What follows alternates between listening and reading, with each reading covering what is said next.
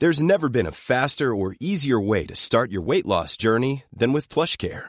PlushCare accepts most insurance plans and gives you online access to board-certified physicians who can prescribe FDA-approved weight loss medications like Wegovy and Zepbound for those who qualify. Take charge of your health and speak with a board-certified physician about a weight loss plan that's right for you. Get started today at plushcare.com slash weight loss. That's plushcare.com slash weight loss. plushcare.com slash weight loss. As a listener to this podcast, you might often fantasize about your ideal cabinet, who you'd have as Prime Minister, Foreign Secretary, Chancellor, or Home Secretary. But have you ever had that thought, but with beer? Thanks to our friends at Beer 52, you can create your own cabinet of beers. You get a free case of eight craft beers, and all you have to do is cover the postage of £5.95.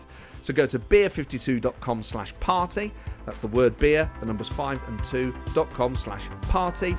And get your free case of eight beers. And you can arrange them however you like. You can create a cabinet, or depending on your political leanings, a shadow cabinet, or just leave them in the cabinet. And of course, the joy of a Beer 52 monthly subscription is that you can have a reshuffle every month, which would still make it more stable than most of the governments we have in the UK. It comes with a magazine and a snack, and if you don't like dark beer, you can choose the light option. You can pause or cancel at any time. So if you want to bring some stability and you don't fancy a reshuffle, you can indeed lead by example. Go to beer52.com slash party and pay £5.95 postage to get all this now.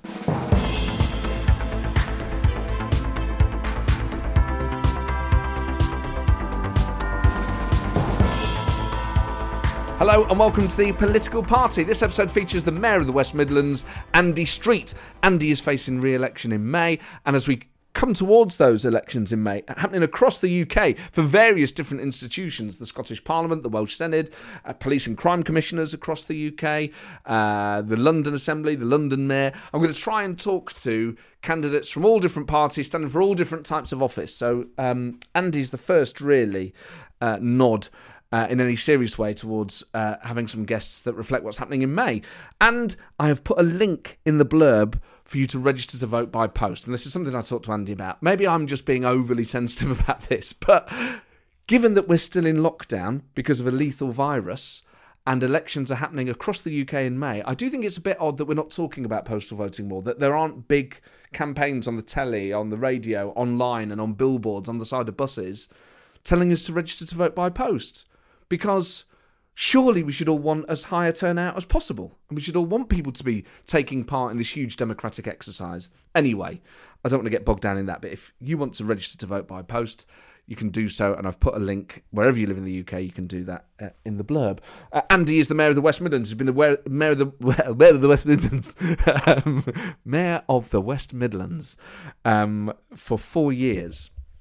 And we talk about what his mayoralty involves constitutionally because different mayors have different levels of authority and different powers. They can do different things. Now, the old Lord mayors, which some people still think of when they think of elected mayors, wearing the kind of town crier hat and the gold chain and going around in a ceremonial car, it's a very different type. But even within the elected mayoral model, obviously the Mayor of London has powers that when I worked for the elected Mayor of Stoke before it was abolished in a separate referendum, had there. And the Mayor of the West Midlands has different powers to, and there are mayors, elected mayors within London. So we talk about specifically the mayoralty of the West Midlands how its power works, what its powers are, what extra powers Andy thinks it should have, um, and why devolution in England is going along that route, and whether that's wise, whether that's desirable, whether it's the right model.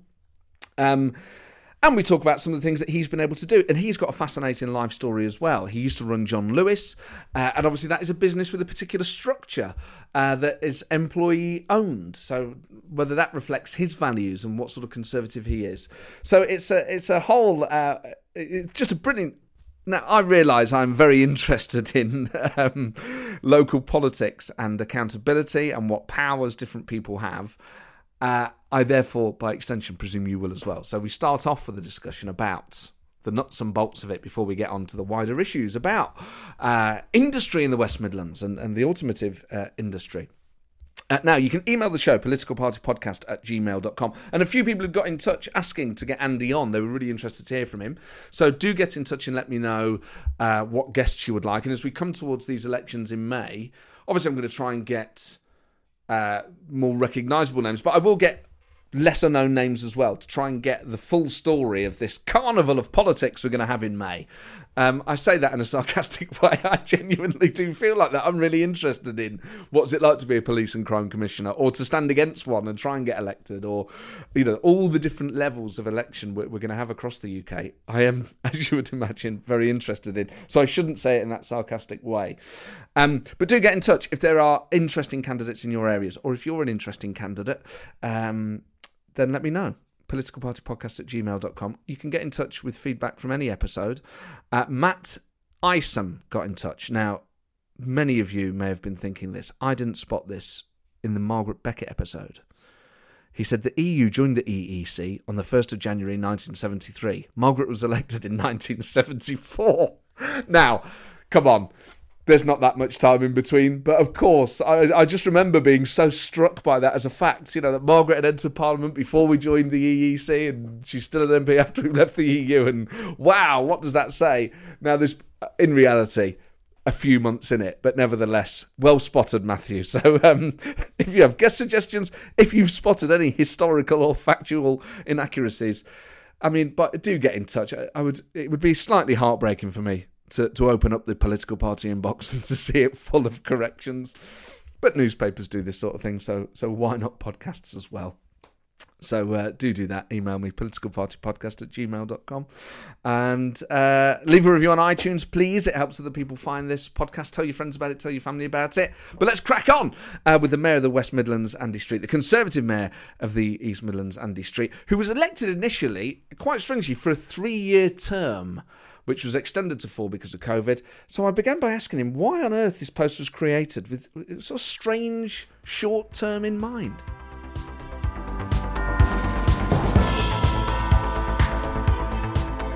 Oh, it was a technical point, but uh, it, it, didn't really matter in a sense. And we got four years came. It was just exactly a, a year ago that the Prime Minister cancelled the election that was due last year, and uh, the extra year came. And that has seemed by far and away the longest of the four years, given that everything is, that's been uh, thrown at us. But as you said, elections due again next uh, this coming May. And just coming to those elections in May, obviously, so many we're still in lockdown when we record this the vaccine's coming and more people can move around as a result of that eventually.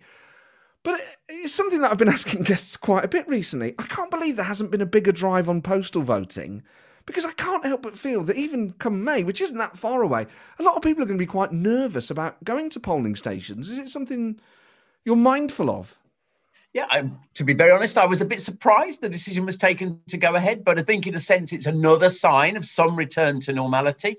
And you know, for those who are still anxious, uh, then postal votes there, of course, and I think all the parties are probably encouraging their supporters to sign up for the postal vote. But uh, yeah, I'm determined that we should go ahead because you know these elections are a year overdue, so there is a democratic principle at stake here that we've got to get on with them. There is. Now, you're one of a, a, number of new metro mayors. So, just for people, obviously, the London one is the one everyone thinks about. But then, even uh, I think Lewisham and Newham have mayors as well, as well as the London mayors. So, different mayors have different responsibilities, even different elected mayors. And the mayor of the West Midlands, you effectively chair the West Midlands Combined Authority. So, then your cabinet is this is almost like the European Union of the West Midlands. You are kind of the council president and the people in your cabinet are the other leaders of the other. They're all the leaders of the different authorities in the West Midlands. Constitutionally, it must be a bit of a headache for you. Oh, I think there's probably people listening in the West Midlands now saying, "Please don't liken us to the EU." I mean, I think that uh, that will not go down well with uh, with many here. Uh, and to be very honest, of, of course, when a new organisation set up as this was new when I uh, was elected, of course there's some challenges. But I think there's a far more important point than the constitution. Was there a goodwill here across party to make this work? Yes, there was. Because of course, the other interesting thing about the West Midlands is this are not this is not a place like London, which effectively uh, Sadiq has is a Labour mayor with a Labour GLA, like Manchester, where it's pretty much one party state, Liverpool. This is a really balanced political place. It has been for decades. And actually, I think that's been a good thing because it's forced people to work together cross party. And it's a far bigger area as well than, than the places that you mention, and it has a far more diverse identity. I mean, the West Midlands is a region, it's not a city. You're covering so many people, so many different communities with so many different, you know, d- different political forces. Oh, yeah, you're quite right, Matt. So uh, I suspect there aren't people sitting, as I was on the number nine bus saying, Hey, I'm from the West Midlands. Uh, you know, they say they're from Birmingham or Coventry or Wolverhampton or Walsall. And uh, that's great, actually, because they've each got their own independence and identity. But that, and, and you're right. This is a big place when all add up together. It's about 3 million people. I say our economy is the size of a small European Union state. So big, big sort of place. But the critical thing was, of course, each place has to defend its identity. It is different. But there was actually a sort of shared common purpose. If you think about our economy, our transport system, they don't stop at the end of one borough to the next. It's actually about doing things where we can work better together. And for you, and it does differ from Manchester and, and, and, Liverpool and London. Do people in the West Midlands? I'm just thinking as to why the West Midlands has a combined authority, and, and uh, uh you know, different parts of the country have different levels of uh, you know governance and, and different models of governance. Why then the West Midlands? I mean, I remember, I remember Tony Blair trying to get a Northeast Authority off the ground, and the, the voters there rejected it in a referendum. Is there something about the West Midlands more than other parts of England then that does have a regional identity in, compared to other areas? Uh, so I think actually this model is uh, actually being used now in lots of areas of England. Actually, so uh, I think there were six that were born at the time it was born here in 2017. Obviously, Greater Manchester, Liverpool City region, uh, but then others have come on since. Actually, Sheffield City region and actually West Yorkshire is going for a combined authority in the election of a mayor this time round. So I can't claim that there was something particular here, but what I can claim is that the leaders who agreed to set this up, which is the leader of all the local authority back in 2015, they saw the deal that was offered by the central government and felt, yes, we can do better by working together. And if I'm honest, this place probably needed to do that because we hadn't done particularly well out of previous arrangements. And maybe we'd not worked in tandem quite as well as some other parts of the country. So there was a real willingness to try to work collectively for better outcomes. And that's what drove this. And what sort of powers does your cabinet have then? Obviously, you, you have a direct relationship with the voters of the West Midlands. Your name is on every ballot paper. And then the leaders of those councils that make up your cabinet have their own mandates. Yep. Do they have any power within the authority? So the way it works is that uh, you take let's take a city council like Coventry. It still does what it always did before. So it runs its social services, it runs its parks, it runs its waste collection. But there are some things that we've come together on. So we've come together for regional transport planning, we've come together for regional planning of post 16 education, the thoughts about where we use our housing funds to develop housing, and of, and of course, critically, things that aren't necessarily uh, one particularly deliverable, but things where we've got a united need to lobby central government for something. Great example of that would be, some will disagree with me, but the case made for HS2 would be a brilliant outcome for this uh, region. So it's about us coming together on those added things, not taking away from local authorities. And then the individual leaders of local authorities all have a role within our combined authorities. So the leader of Coventry is responsible for our plans around skills and training and education. And how do they feel about that? Do they say, "Look, I'm I'm a leader myself. I'm running." You know, Ian Ward might say, "I'm running Birmingham City Council. You know, I've, I've got I, I'm actually in charge of something here. I don't need to be coming to your cabinet meetings and answering to you." No, I think they'd say, uh, well, the evidence is it's held together pretty well for four years, and the evidence is they all want to be part of something bigger. But critically, it's not trying to diminish what they are responsible for, and this spirit of working together is critical. And do those it might be easy to look at. I mean, and it's almost entirely half and half. You pretty much half of the authorities are Labour, half of them are Conservative. People might look at that on paper and say, well, those tensions play out along party lines. That the, the Conservative leaders in the West Midlands are more on side with what you're trying to do, and the Labour ones aren't. Is it as simple as that? No, it definitely isn't as simple as that. I think we would have failed at the first hurdle if it had been like that. And actually, know, I think this gives us a huge advantage that this region has long been politically balanced. If you think of our MPs, 14 Labour MPs, 14 Conservative MPs. So everybody sort of knows that you've got to make this cross party thing work. And I actually believe that we have been much stronger. For me, not being particularly partisan, yes, of course, I'm a Conservative, I'm proud of that, but I don't spend my time in this job. Uh, bashing Labour councils or indeed blindly supporting a Conservative government, because very clearly my loyalty is to people in this region, and that must come first. And do they have? Does does the cabinet have any constitutional power? Can they can they veto plans, or or is it not that sort of cabinet? Oh yes, oh yes. There's real uh, real authority. Uh, any cash that we spend uh, is signed off by our board. We call it actually rather than cabinet. It's not it's not a formal cabinet structure, but the decisions are taken by the board. And one thing I am actually pleased with is that over the last four years, the board decisions have been across party uh, unanimously supported so the investment decisions are seen as in the total interest of the West Midlands. We can't have leader of one council coming along and saying, you know, Walsall doesn't get the best deal out of that, or I don't know, uh, Sandwell doesn't get the best deal out of that, therefore I'm not supporting. There's a sort of maturity to it, which goes, each has their turn and a part of something bigger. And do you are you effectively the, the chair of the board? Is that the primary function of the, the mayor of the West Midlands Combined Authority? Obviously, you have a business background. You were MD of John Lewis. Is a chair the best way for the public to understand the role you have now? Um, so cha- you do chair the board. That's a, a step back, but I think it's I think it's more than that actually, because chairs can be quite passive. Well, no, that's probably not fair on chairs in business. Chair, uh, discuss the whole chair CEO model.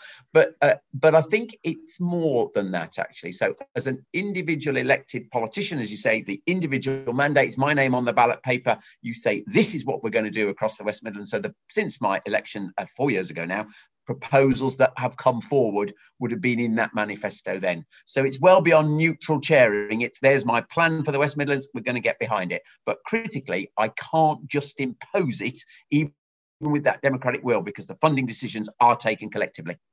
One of the major reasons for, for having elected mayors of all different sizes uh, uh, and scales was was that issue of accountability. I worked for an elected mayor, the elected mayor of Stoke on Trent, Mark Meredith, back in the day, and I just thought it transformed the public's relationship, particularly with local government. That it was it was far better for accountability. I think people in areas led by a traditional council um, leader model often don't know who the leader of the council is, where you have elected mayors. Uh, if nothing else, recognition seems to be a lot higher, which itself is a form of accountability. Is that something you agree with? I mean, do you, do you think people across the West Midlands are familiar with who they with who you are? The research would say yes, but the principle behind this of one person being accountable and then the electorate being able to say we either approve of him or her or we don't is one I thoroughly agree with. You know, in anything in life, find me the person who's in charge and hold them accountable is a pretty good piece. And let's look at it the other way because you talked about how how residents see the people, but look at it the other way. I do think a key role of the mayor is to be the representative, the champion of that place with London, with government, indeed, you could almost say around the world. And David Cameron explained this to me quite clearly when uh, he was trying to encourage me to do this job, to be honest, when he was Prime Minister. And he said, you know, if I want to talk to London, I ring Boris. You know, Boris was Mayor of London at the time. And uh, he said, if I want to ring the West Midlands, who do I ring? Yes, I might ring the leader of Birmingham City Council, but he doesn't speak for the other areas. The mandate is slightly different. So it's about one person being that sort of linkage, uh, that representative uh, uh spokesperson champion, you might call it. So David Cameron was was trying to get you to, to be the Conservative candidate for the West Midlands. How much prior contact did you you had with him? Um, well, a reasonable amount, actually, uh, because uh, two things. Obviously, leading a big organization like John Lewis, um, and particularly given its nature as a workers' cooperative, a differently formed business, this was very popular in the Cameron and Clegg days. And he had this thing that he called the Business Advisory Group. And uh, he invited me to join that when he was first elected. So I saw him a bit there. I've always been interested in politics. So I saw him a bit sort of through, you know, as well. And then I took on being chair of his first experiment in devolution, which was the local enterprise partnerships. And the idea of that, of course, was that a business person would come alongside academics and indeed uh, local councils to be responsible for driving the economic performance of a region. So I was asked to chair the Birmingham and Solihull one. And so I actually saw him and George Osborne quite a lot through doing that. And so, yeah, and it was out of that local enterprise partnership experience that I got the sort of bug. And so, when the uh, post of mayor was then created in 2015, yeah, he was saying, Come on, Andy, you should do this. I was thinking, Hang on a minute, I'm enjoying being CEO of John Lewis, really. So, um, why should I change? But actually, I was clear. I was. It didn't take me long to be persuaded. Actually, uh, I did wait until after the 2016 referendum, uh, the Brexit referendum, because I knew that you know uh, that might lead to changes. So I wanted to see who was going to be prime minister, frankly, and in whose name I would be the Conservative candidate. So it was just three weeks into Theresa May's time as PM that I went to see her and said, Theresa, I will do this, um, but two conditions. The first condition is that you back me down the line, which she did. And the second condition, which I'm very pleased I made, was we will run this whole thing as a campaign from Birmingham and the West Midlands. It will not be made in London because there was just a very important principle to me. If it was all about localism, we were going to run it locally. And she honoured both of those commitments perfectly. So, had someone else become Conservative leader and Prime Minister, might you not have stood? Definitely, yeah. What? So, had it been Andrea Leadsom, you wouldn't have done it? So you're not going to get me to say if it was X, I would. If it was Y, I wouldn't have done. We're not going to do that. That sport. But there is a principle here, isn't it? I built some sort of reputation leading John Lewis. And if I was going to give that up and stand, of course I stand on my own merits. But you stand, you have to stand as a conservative candidate. I wanted to. So who was the leader of the party? Whose sort of banner would I be under? So yeah, it did matter, and that's why I waited till after the um, referendum to see how it all played out. And when you mention local uh, enterprise partnerships, LEPs, and, uh, and all these other different things about individuals able to be accountable for driving the economic performance of an area, and now as as mayor of the West Midlands, how much influence can you have? I mean, what levers are available to you to affect the economic performance of an area? Oh, over time, it's huge, absolutely huge.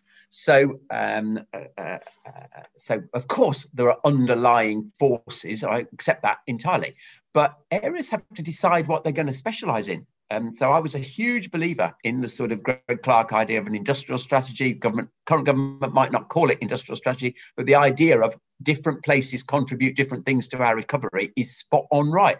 Our economy here is different to that in the northeast, so we should really be focusing on the things that make us brilliant. So to give you a really good example of practical example of this, this this whole region has been famous for its automotive industry. That's going to change massively if we are not successful in winning the electrification battle, making sure that our industry here is world competitive, then jobs will be lost here over time. So we've got to make sure that we win this massive investment for our battery factory, the Gigafactory. We've got to make sure we're retraining people in the skills they need for that electrification piece. And then we've actually got to win international investment as well uh, for companies to get companies to come and relocate here for that investment. So yeah, you can influence a lot over time by concentrating on the right things. And when you talk about the electrification, you're talking about a transport. So th- this gigafactory would what make batteries that go in electric cars? Correct. Exactly right. Yeah. And the and the reason it's so important is that you know we, we uh, you acknowledged ra- rapidly that uh, uh, the current automotive industry, based on the combustion engine, uh, is going to change because, of course, petrol and diesel vehicles are going to be illegal to be sold in the UK by 2030. The industry will be electrified. Jaguar Land Rover, as Britain's biggest automotive manufacturer, has just announced all their vehicles moving to electric. So the question is, what have you got to do to set that industry for success here? And the battery will be the core of the new electric vehicle, about 40% of the value of the vehicle. And we've got to make them here. We don't currently have a battery factory, so we've got to catch up, frankly, with one or two other places around the world where that's already being done. And thinking of Britain's industrial past, uh, coal mines spring up where there's coal under the ground, and the same with steel. You know, it's about what natural resources that territory has. With things like cars, it's slightly different. Um, it's not as if there are like cars in the ground you're trying to mine out. So why, why historically did the West Midlands become uh, the centre of, of Britain's car industry? Um, so it's probably uh, historically about uh, the skills that were here, uh, and it will be for the future as well. So when you talk to uh, footloose investors, I'll give you an, an example which you'll think oh, that's interesting. I'll give you an example. You've heard of Norton motorbikes. which you will know, famous old name, went into receivership, just being bought by an Indian company. And we've done the deal for them to relocate their business to Solihull. Now, why have they chosen to do that? To produce electric bikes. It's because the skills are here. Some of the brilliant research is here with our universities. That's a critical part of it going forward. And of course, uh, there are others in the supply chain who are here. So you build a whole cluster, really.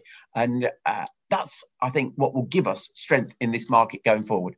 And how much, you know, so much of this is about how consumers uh, perceive products and brands. And there is a kind of romance within the UK of going. People know the West Midlands is famous for uh, car manufacturing, Peugeot and Toyota and Land Rover. You know, JCB even. You know, think of all those yes. big brands that are in the in the West Midlands. And of course, then there's a romance to going. Oh my God, this is built either near or on the old site as the old cars that you used to, you know, that your dad used to have or your granddad used to have or whatever. So I get that part of it. Does that help these brands abroad? You know, how much is um, in terms of exporting these things, going, oh, this is made in the West Midlands where these these big old brands used to be? Well, if you take J- JLR, a huge proportion of their um, production is exported. And I do genuinely think that whole sort of tradition of uh, Land Rover origins here in Solihull, uh, you know, the, the Union flag that was there at the beginning of their Land Rover Solihull, Warwickshire, it says it by back of all their vehicles. Uh, it did I think that still counts for a lot, actually. Uh, so I think, yeah, there is some there is some real resonance, and there's still a sort of sense of quality, uh, workmanship uh, that comes from uh, manufacturers in this region. So definitely, there's something to be glued into there in the marketing. But the companies can't just trade on the past. Of course, they've got to sort of modernize that. But really successful businesses like JLR, that's what you see they're doing. Yes, if you don't get the factory, it is all hope lost.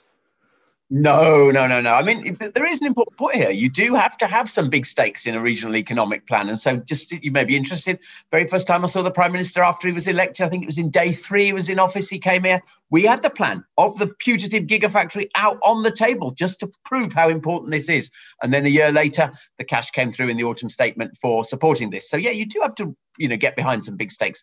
But I don't want any of your listeners to think the West Midlands economy is totally dependent on that. That would be all wrong. And so we've got other sectors that we're also very excited about the future, in particularly the sort of health and life sciences sector. Just a huge investment announced in South Birmingham about a new life sciences park working with the university, the hospital. So yeah, there's plenty of other plenty of other strings to the bow here in the West Midlands now, and that's actually one of the reasons actually that we've done relatively well as a region over the last few years best growth of any region in the run up to the end of 2020.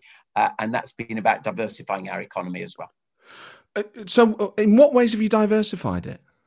So, because uh, people would historically have said when we were vulnerable that we were too dependent on low value manufacturing. So, uh, the manufacturing has improved its productivity vastly, but then also, as I say, uh, real growth in the creative sector. That's been perhaps one of the fastest growing areas in the digital and tech sectors. And if you go in sort of LinkedIn jobs for West Midlands at the moment, that's where the jobs are. And of course, also the services sector for financial services. I think one of the really sort of iconic um, moves for Birmingham over the last few years has been the move of HSBC UK bank headquarters from Canary Wharf to Birmingham. I mean, that was an incredible vote of confidence in the financial services sector here. So actually, this now is the second place in the UK for all of those, uh, that total financial services sector. We take everything in it, banking, insurance, da da da. So uh, obviously, you want to have more than just um, that that automotive uh, uh, industry in in the West Midlands. In terms of what you can actually do, then, uh, and the other the other the other powers available to you, and, and how you can use them. Housing is such a big issue for people. It's a, nationally, it's probably one of the biggest issues facing people. What can you do as as, as mayor of the West Midlands for housing across the region? What powers do you yeah. have in that area? Really, really interesting link between the previous stuff all about the economy and housing, actually. So, one thing we always say in our economic plans is let's deal with all the supply side pieces. Sounds a bit dry, but it's what actually enables business to succeed. How good's the public transport, the linkages, how good's the housing quality, indeed, and how well trained are the uh, the workforce here, how qualifications. So on all three, we have real influence. Perhaps the best thing about housing is the evidence, and I think it drove performance here actually. We've actually doubled the number of homes built in this region over the last five years progressed well ahead of elsewhere. And particularly what we did was we struck what we called a housing deal with central government, where they gave us a lot of cash, 400 million pounds, for us to be cleaning up old derelict brownfield sites. And that's perhaps become a hallmark of the West Midlands, because sadly we had rather too many of them. And we're now seeing both housing schemes and commercial schemes coming up where, frankly, there have been decades of dereliction. So I think we've genuinely made a difference in that brownfield first policy. Well, there's a big discussion, not just within the Conservative Party, but the traditional Tory uh, housing policy is something along right to buy. But you're absolutely right to say that, that many people in the Conservative Party say, well, this is about supply as well as, as well as demand. Now you've you say you've doubled the amount of houses, but how many is that? That that might be a, a doubling of, you know, that might be twenty instead of ten. I mean, are we talking no, no, big no, numbers? No, no, no, no, no, no, no. Uh, it's uh, to a number of seventeen thousand per year. Uh, now, uh, that's the new number. Now, reason why it's important, and you, are going to think I sound like some sort of communist state planner here. What we did at the start of the combined authority, we worked out what we needed per year uh, in order to meet the demand assuming we got certain economic growth, certain level of inward migration, to actually say that's our target. And the reason 17,000 comes off my head like that, that was the annual target. So we've not just doubled it, we've got to the target. And there's a sort of principle here.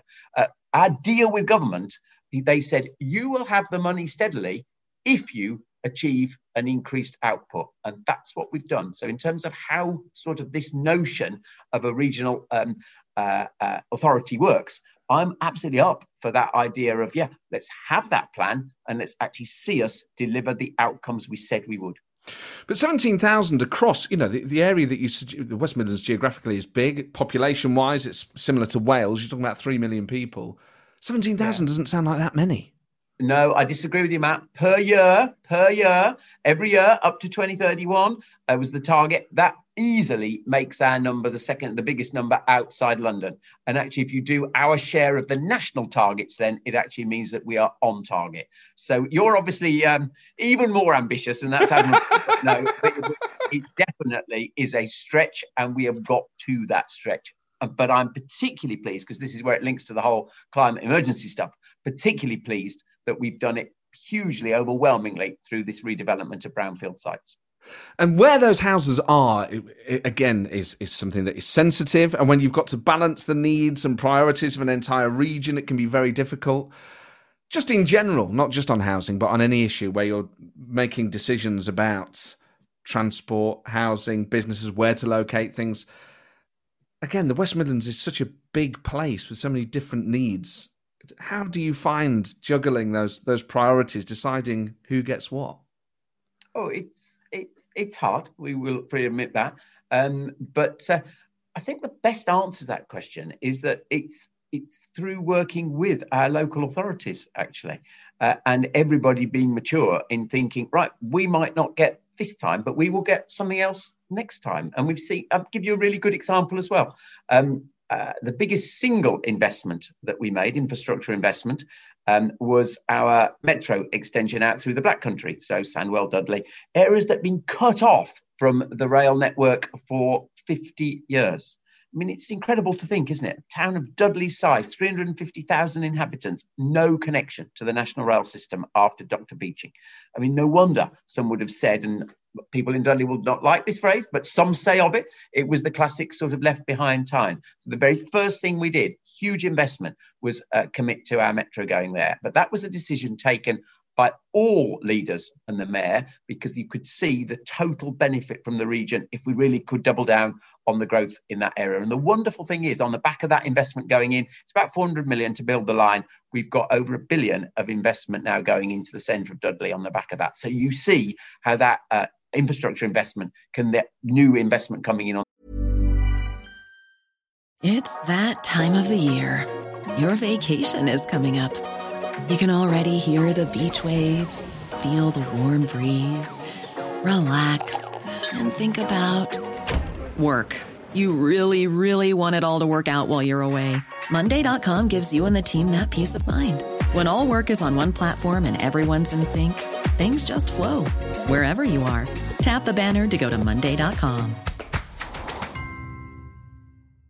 Quality sleep is essential. That's why the Sleep Number Smart Bed is designed for your ever evolving sleep needs. Need a bed that's firmer or softer on either side? Helps you sleep at a comfortable temperature? Sleep Number Smart Beds let you individualize your comfort so you sleep better together. JD Power ranks Sleep Number number 1 in customer satisfaction with mattresses purchased in-store. And now, save 50% on the Sleep Number limited edition Smart Bed for a limited time. For JD Power 2023 award information, visit jdpower.com/awards. Only at a Sleep Number store or sleepnumber.com. On the back of it. This feels like quite neatly it ties into the to the themes of Boris Johnson's government, the, the so-called levelling up agenda about how you use the apparatus of the state and the powers available to you to to drive economic growth and and improve people's lives. Um, I, am just wondering what you know. If you were to be unsuccessful in in your re-election bid, and a and a Labour mayor comes in, you know, so much of this sounds really pragmatic, as local government often does, in a way that perhaps national government doesn't. Do you worry about uh, someone else coming in and and changing those priorities? Oh, um, you're, just let's deal with the first half of what you implied, actually. Yeah, we were trying to do levelling up before it became fashionable, actually. That was the whole notion of this devolution that Britain needed uh, its regional places to do better. And actually, when you survey the post pandemic landscape, my goodness, the country needs all of its big regional cities and areas to do better to drive the total uh, performance. Uh, so, yeah, we were doing that. And of course, the way to do that above all else is improving the qualifications of the workforce in a place, because that's what really drives uh, outcomes, opportunities for people. So, yeah, we, that's what we were doing. You're absolutely right. Now, of course, do I worry that someone else uh, would do it differently? Uh, I accept that if they win the election, they have a right to, frankly. But of course, I, I have the same sort of immodesty as most politicians. I happen to believe that uh, that uh, that uh, that we should stick with the plan that we had that was definitely working pre-COVID. We're not just going to reheat it post because things have changed, but basically take those ingredients and then adapt them for the post-COVID world, of course. And I would urge anyone to stick with that because the evidence there was that we were actually doing that leveling up before anyone else even talked about it. Thinking about devolution in general, do you think, uh, obviously, it often gets seen through the prism of Scotland and England, but is devolution in England best done at a regional basis rather than thinking about having an English parliament? Yes, categorically. People have got to feel some affinity for the place. Now, of course, we're all proud to be English, aren't we? Uh, you know, when, when, I can't speak for every listener of the show. I, I, well, we see it, we see it, don't we, through this, through through the through the sporting piece. But in terms of a place being big enough but distinct enough for devolution to work for its own priorities. I do think the big English regions are the are a sensible size of building block. So Yorkshire, Greater Manchester, the West Midlands, absolutely. And as I say, we're basically the same size as many small European economies. So uh, and we do have, you know, it sounds a jargon word, but those sort of travel to work areas uh, where people come from across a whole region in, tends to be into the cities, different city centres. You can see how they just work geographically. So yeah, I do think that's the right building block. I just think about unintended consequences of some of these things. Um, for instance, you know, this idea, you hear it a lot in the constitutional debate in Scotland that Labour supporters of devolution said, well, it would kill the campaign for independence stone dead, and it seems to have done anything but. Is there a danger if we focus devolution in England on on regions and on those big city regions that there is something lost to the English identity that, that that there might be a kind of unintended consequence of that at some point. No, I, I don't think so, and we are certainly not suggesting that uh, some sort of independence for the West Midlands movement, not in any, not in any way, not even the most fervent Brummie would suggest uh, would suggest that. And I think, as we said in an earlier question, it is quite possible to be loyal to be a, to a place and be part of something bigger. But the simple question here, Matt, is: Is it sensible, given how we've talked about regional economic specializations? Is it sensible that decisions around investment, which are very small by a national standard, whether we're putting, you know, a railway line there, a new college there. Uh, does that really all need to be taken by civil servants in Whitehall? No, it doesn't. Because the model at the moment isn't true devolution. What it is is sort of form of decentralization. We're asked to put our proposals together. And of course, we do that with great pride. And because you you controlling what goes in, of course, there's a huge impact there. But actually, the decisions as to what tends to be funded will come out of central government. And so the behavior that we're all into is the lobbying, the asking. And I would be much happier with said, Andy, that's your set of money. You decide what you're going to do with it, with your region, involving people, of course. And actually, let civil servants in London concentrate on other things rather than second guessing what I think can be local decisions and I genuinely think can be taken well in a locality. You might not want independence for the West Midlands, but what you presumably no politician is going to say they want less powers. What do you think? No, no, no. What more power would you like, and what do you think the limit of those powers should be?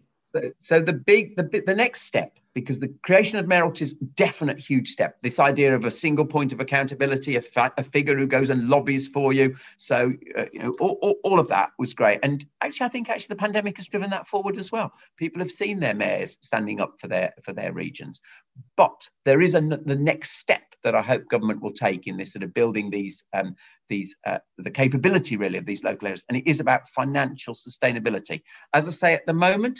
Uh, we're asking central government for cash. What I'd like us to move to is that taxes, that some taxes that are raised in the regions are held in the regions. Don't need to tax people more, be absolutely clear about that. But you're paying airport passenger duty, vehicle excise duty, you're paying stamp duty, you're paying uh, VAT on sort of restaurants, whatever in a, in, a, in, a, in a local place. You're paying money on your electricity bill. Let's hold paying a tax on your electricity bill. Let's hold those things locally. And the deal is then struck with government, which goes, right, Andy, that's the money you've got for the West Midlands. Don't ask us for any more. You live by the outcomes. And it's, I think that's a much more mature, sustainable model than us, as I always say, sending in our homework for marking. And what about the ability to, to create new taxes? Yeah, you, uh, uh, you you could do that. We do have that ability actually. We have the opportunity of precepts on council tax and on business rates, but we haven't done that because actually that is the last thing that business needs at the moment: additional tax. This is about saying we're already raising these taxes and uh, they should be retained here. One really good example of it. It's a slightly anarchic question, but I do think it's the way forward. The deal was struck here in 2016 for us to keep any increase in our business rates. So that was actually a sort of you share in the success of your regional economy. There has been great success in our economy in the four year four years since then to pre-pandemic, and it's actually those increases in business rates have funded a lot of activities here. So there's a model that I think can be built on. You succeed, you keep it, you reinvest it business is something you know well, as you say. You, you ran John Lewis, and John Lewis has a, a special place in the nation's hearts. Uh, you know, its employee ownership model, not just for its Christmas adverts, of course, but the model of John Lewis. I mean, maybe I'm wrong in this. It seems quite rare. Why don't you think other companies have, have followed John Lewis's lead? Uh, interesting question, Matt. It isn't actually that rare. There are thousands of employee-owned uh, companies across the country the uh, what's rare about John Lewis is the scale that it got to actually to be uh, uh, you know, when I left, it was the most trusted brand in Britain. I think it still is the favourite brand in Britain. Some research I saw recently. So it got from you know a small company to that wonderful brand uh, position actually. So the question is, why did it grow? And I think there's um, oh there's books and books on this, but I think the really simple point is it's not actually a pure democracy where literally everybody decides everything. It is a democracy in that the management is ultimately accountable to the uh, employees, the partners, but the decision making is taken by the executive. So it can act pretty nimbly, can be decisive over its investments.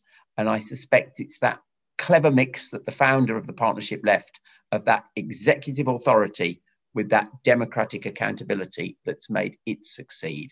And too often, employee ownership businesses are perfect democracies, literally in the classical sense of it, uh, and they don't therefore grow. Partners is the crucial word, and Waitrose eagle eyed customers will see that Waitrose has subtly rebranded themselves the other year Waitrose and Partners. Is that something you would have done if you were still in charge? Um, it was already on the stocks actually when I was there. And John Lewis, not Waitrose, of course, but the two have done it together. Um, so the honest answer to that is I, I don't know if I'd have spent all the money that that's taken. But what I do know uh, is that um, the idea of the partnership model was underpinning everything. The fact you're served by a partner when you go in, or when you have your delivery, or when you ring up, or whatever. Uh, um, absolutely, that's the core of John Lewis's success. So definitely, everything we did was about trying to make that relevant to the customer, because that's where you get your distinction from, of course. So yeah, uh, that's that's the very heart of it. And how does uh, how how does the uh, John Lewis model reflect what sort of conservative you are?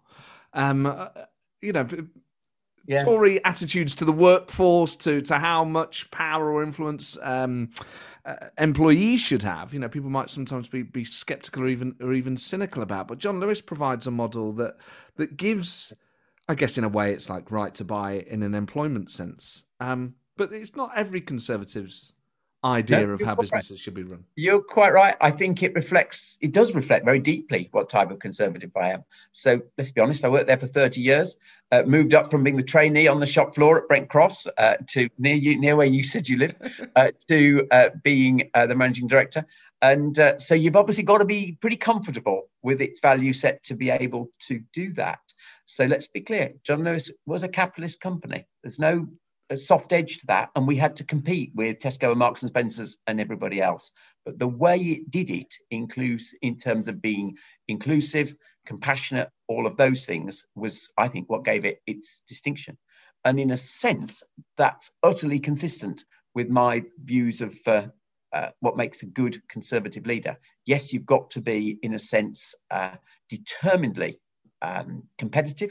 Uh, in the market sense of that, and you've got to back, back success but you have also got to have that sort of value set which makes sure that success is delivered in an inclusive way and you are very very compassionate towards those who perhaps do not naturally uh, obtain the success from something. So there is a huge similarity between the values that i saw in john Lewis and what i've tried to have in my personal political credo you didn't head to Westminster, which a, a, lot of people might be surprised by. They might say, "A guy ran John Lewis. You know, he was at Oxford. He was he was involved in the Tory Party when he was a student." The traditional trajectory is is onto onto Westminster. That's something that you've resisted so far. Why is that? And and can you completely resist that? Yeah, so it's uh, well, People often ask me this, Matt, and uh, I think I have been a bit uh, contrary, unpredictable, whatever, over the years. So when I was at university, yeah, some of my uh, then friends at university, still are friends actually, uh, went straight into the world of politics, or lots of them went into investment banking. Actually, that was the thing that sort of in 1985 I left university, oh, wow. before Margaret Thatcher's Big Bang. Uh, my uh, some of my housemates when I, you know, we all left university and continued our student life, frankly, uh, in our first house. They were in they, they were in that world. So yeah, lots of people said I should do it. I didn't. I went um, uh, to John Lewis at Brent Cross, as I say, and I remember that first Christmas when I was on the till. Some of my um, uh, uh, Oxford contemporaries would come in. They would say to me, Andy, what are you doing? You know, uh, what's happened? And I said, well, I've taken a choice. I've joined a completely different company. I think it's got something to ethos. Let's see how it works out. Well, 20 years later, uh, I was happy with the choice I'd made when I'd, uh, you know, worked through JL. But yeah, it was a bit surprising. So, similarly, to come to the sort of surprise, um, I never wanted to be an MP. Uh, good friends of mine are MPs, but I never wanted to do that. I don't think I'd actually been particularly good at it. Actually, the whole business of taking the whip and being a uh, uh, being part of a, a whipped team. Uh, but this political job is different because this is actually an executive political job where I'm not whipped by anybody, uh, and uh, my own loyalty is simply to that can be phrased differently. Uh, uh, my uh, my own loyalty is simply to the people here, and yeah, so I have no intention of moving to Westminster at all. So, who were some of your contemporaries when you were at Oxford, involved in the Tory students in those days? Well, Boris was there in my uh, there, but he, of course, was a great um, uh, uh, union man. So that was not really uh, my uh, my way of life. Of course, Nick Robinson, who we all know for being the presenter, he was there as a uh, contemporary of mine, and then great uh, uh, MPs like Mel Stride, Richard Fuller. You know, there's quite a few who were there. Jane Ellison, who was there until recently. So yeah, a number of them. I mean, it's, it, does Boris remember you from those days? I doubt it. I doubt it. We've never compared notes. But it's, it's it is quite strange, I guess, to have been involved in student politics and to have not gone to Westminster, particularly student politics at Oxford. So, was there a part of you that thought actually you, maybe you're not that political with a with a large P? Uh, I think it's actually something else. I've always believed people should do uh, do another job before they go into uh, politics. And of course, John Lewis was not the first job I applied for. So this might also say a little bit about my my value set as I was age 21, uh, leaving university. So the job I actually applied for, first of all, uh, was to be a social worker for Birmingham City Council. Um, that was my first ambition, uh, which all related to voluntary work I did here before I went up to university, actually. And um, I was set on it, uh, and I thought I was going to do it. Uh, and you might say that's an odd thing for someone to be involved in student politics to, to want to do. But I was that's what I wanted to do. But Birmingham were very wise. I remember the letter they wrote to me in my final year saying, uh, Andy, very sorry. Uh, there was a combination of two things. There is no money, as they all say, and what's changed. And uh, you probably haven't got the sort of um, the experience of life that we might need for social workers in this city. And so that uh, ambition was thwarted. And so then I had to think of something else, and that's what that's what led to the John Lewis uh, romance, really. So is this now you return as the mayor of West Midlands? Is this some sort of a sort of Oedipal revenge? on, on, Birmingham City Council. Have you? Have I you don't. I don't think there's an HR director who's still got the letter. I, I somewhat, know. but there is there is an underlying point, isn't it? So I was lucky. I uh, uh, I, I grew up here. Had a, had a, uh, really loved the place. Feel very proud of it. Um, uh, family were all still here. So, uh, but I was lucky in the sense I had a career away from uh, um, being based in the Midlands because obviously John Lewis is based in London. But I always had my sort of heart here, and I always knew that the place could do better. If you look at the sort of um, performance of Birmingham and the West Midlands through the uh, 90s, noughties, it wasn't particularly good. Um, in fact, you know, just one simple stat private sector jobs went backwards here in the noughties when we were having the Blair boom, apparently. It didn't happen here, missed out. And some of the endemic issues we're still facing really came in that period. So I always thought, well, maybe one day, maybe one day you'll be able to go back home and do something. And perhaps immodestly, when those mayoralties were created, that was what was really going on. I was thinking we can we can do better, and hopefully, I've learned something in John Lewis that will help me do that. So yeah, there is a sort of um, a circle to it. Um, yeah. Um, one of the big brands, of course, in the in the West Midlands is Aston Villa Football Club, back in the Premier League, currently ninth in the ninth, table. Yeah. Not a bad start to the season. Helped, of course, by Matty Cash, who you signed from Nottingham Forest, who's, who's a star, and Jack Grealish and many others. I, mean, I suppose it goes to the heart of something I asked you earlier. You know, within England, within the UK, there are different identities and different power relationships. But then within the West Midlands, you know, there'll be people who live in Stoke who say, well, Birmingham gets all the money and all the attention, you know, just as the West Midlands might say that of London. Those things play out locally as well. Do you have to be careful when you support one of the teams? In the West Midlands? no, no. There's, of course, piss off everyone rivalry. else. So you know, I, am very clear. I, be, I am a Villa fan, very proud of the team. Need it to do well for our city, but of course, uh, and I've just upset you know the Wolves fans and the West Brom fans. But uh, there's plenty of space for everyone to succeed uh, together, actually. And I, I, I, would, well, I'll tell you a little story. One thing that's just been announced is that uh, I spent rather too much time in the last year working with the owners of Coventry City and indeed Wasps, who own the Ricoh Stadium, because you might know that Coventry were playing away from the Ricoh at St Andrews. It's and been appalling, yeah. And that's the, years, for years they played in Northampton as well. They did did the whole sort of mediation between the sides to get them back to the Ricoh. And it was announced just yesterday that that is what's going to happen. And uh, so I'm more than happy to support all of our clubs because they take uh, cities' names around uh, around the globe, we hope. Uh, but yeah, you have to have your own private loyalty as well. well it's great. I'm delighted that Coventry are back at the Ricoh. My dad lives in Binley Woods. Um, oh, yeah. I don't know if you've ever been to the Binley Mega Chippy, which is. Uh, I know where I've been to Binley many times. I don't think I've been to the Mega Chippy. Maybe during the campaign that'll be a place we're, to trying start. To build a st- we're trying to build a station in Binley. I don't know that if that will serve the chippy or not. But, but obviously, you know, Co- people remember Coventry being a force in the Premier League with Dion Dublin and Peter Ndlovu. You know, so you, and they were sponsored by Peugeot. Such an iconic marriage of two brilliant, you know, a big team, a big club, and a, and a big local brand, where these places, you know, where these teams play their football really matters to people, and it's bonkers that Coventry haven't been playing their football at the Ricoh for so long. Um, did having, do you think? And I realise this is a bit of a, a bowling underarm. Do you think having a West Midlands mayor made any difference to getting Coventry back to the Ricoh? Was there something about you having that role and being able to speak for the whole region that kind of helped deliver that, or not?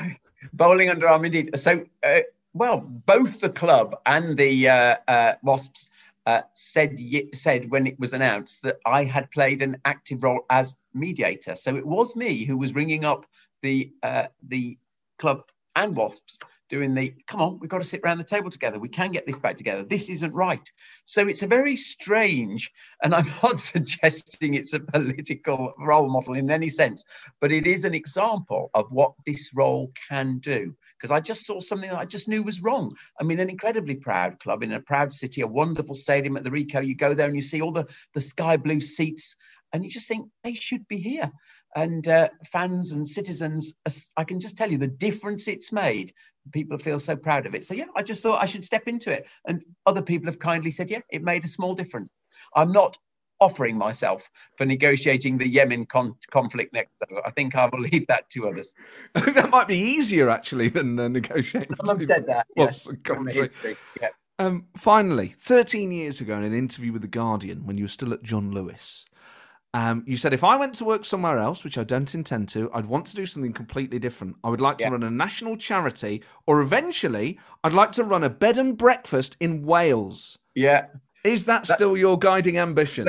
That's a retirement job, uh, Matt. But um, uh, yeah, I love I love uh, hospitality. I think it's probably it's probably naive on my part.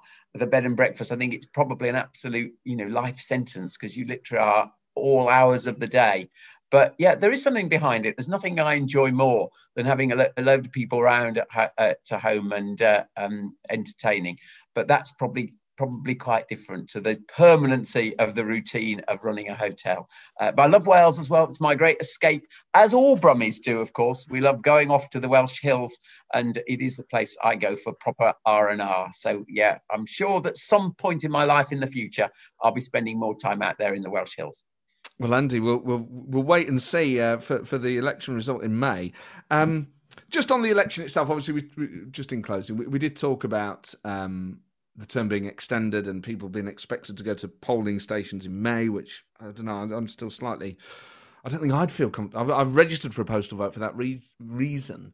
I don't understand why the electoral commission, the government, the kind of non-political arms of our politics aren't doing massive campaigns to get people signed up to postal voting? Is it something you've said to the government? You need to get your finger out here because I don't think people are going to go to polling stations. Um, we tend to take things into our own hands rather than say to government. So, so we are trying to encourage people so to do. So are other parties. It's all, fair in love and war there. Uh, uh, but I, I, actually slightly disagree with you. I think by we are making progress. We've got to follow the rules, please. I'm not underselling that, but I think by May, uh, as three weeks after we're allowed to uh, meet outside in pubs and restaurants, I think people will think uh, a, fairly um, a fairly restricted visit to go to vote that probably is safe for most. But if they don't feel that themselves, then of course they'll be able to uh, they'll be able to get that postal vote, as you say. And what about just default registering everyone to vote by post anyway?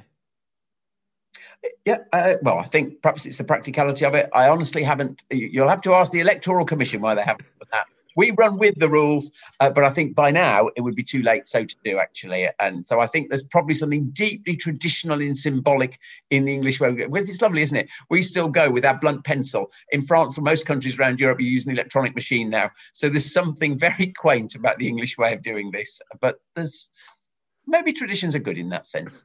maybe. Andy, it's been an absolute pleasure. Thank you so much. Thank you very much, Matt. Well, there you go, Andy Street. And that is great news about Coventry going back to the Ricoh. Obviously, I have family in the area, so maybe it means more to me. But I think any football fan listening to this, part of the reason why football is so popular, and apologies to non football listeners, but any team sport is the identity of an area is, is so linked to it. And the thought of Covent- the fact that Coventry City have had to play their home games outside of Coventry is clearly ludicrous. So there you go. That is uh, that is uh, that is great news for all of us, whether we live in Coventry, whether we have people that we know in Coventry or not. Uh, and just great to talk to Andy about that that route uh, and that. I mean, obviously we've in the last few years seen people like Andy Burnham go from Westminster to a big mayoral job outside of London. It's really interesting to talk to someone who's been involved in politics from a young age, has always been politically engaged and active, and Westminster doesn't appeal to him at all. Um, that is a very different mindset. You can see how you kind of go in and come out, but to never wanted to go and to then become with the powers that he has, one of the most powerful people in the UK, uh, is a really interesting perspective. And I wonder now, I always think about this with politics, what new generation of politicians are we creating? And I do wonder with COVID whether, the, and it, as I'm sure it will have done, politicised a whole new generation of people, but not just young people, people of all ages. Um, have really been woken up to the inequalities in our society and just uh, the, I guess, the, the inefficiencies and the ineffectiveness of, of parts of our system, and will be animated and want to change that. Whether we will see more people from certain backgrounds going into politics now, um, but also where they will want to be. Will they look to Westminster, or will they say, actually, I want to become mayor of the West Midlands, or I want to become mayor of the Manchester City region, or I want to become First Minister of Scotland, wherever they see where the power is that they can have most influence. So that's something that we don't know yet that will be interesting. But it was great talking to Andy. Um, he is up for re election in May. As I said at the start, make sure if you think you're not going to feel safe going into a polling station in May and you don't want to lose your vote, make sure that you're registered uh, for a postal vote. Email the show, politicalpartypodcast at gmail.com, with any guest suggestions, feedback, uh, or just let me know where you listen. It's always lovely to know where you listen. And um, Sean got in touch and he said he listened to the, uh, it was the IFS. Uh, Institute of Fiscal Studies episode with Paul Johnson. It was brilliant. I loved that interview. Uh, he listened to it in a park near Blackpool with his three dogs, Twiglet, Bramble, and Crumble, which are Three brilliant names for dogs. Um, I'm sure many listeners to this show have named their animals after politicians. If you have named your pet after a politician, do get in touch and let me know. Send us a picture, actually. Maybe we should start a um, political party animal Twitter feed. Doesn't roll off the tongue, does it? I think that idea has died a death before it even got out of my mouth. But do send us, uh, do let us know if you've named your uh, your pets after a politician. I'm I'm now meandering off. Uh, so I should I should go. But uh, thank you for downloading this. Please leave a review on iTunes. Tell your friends and family about it. I'll see you next week. Ta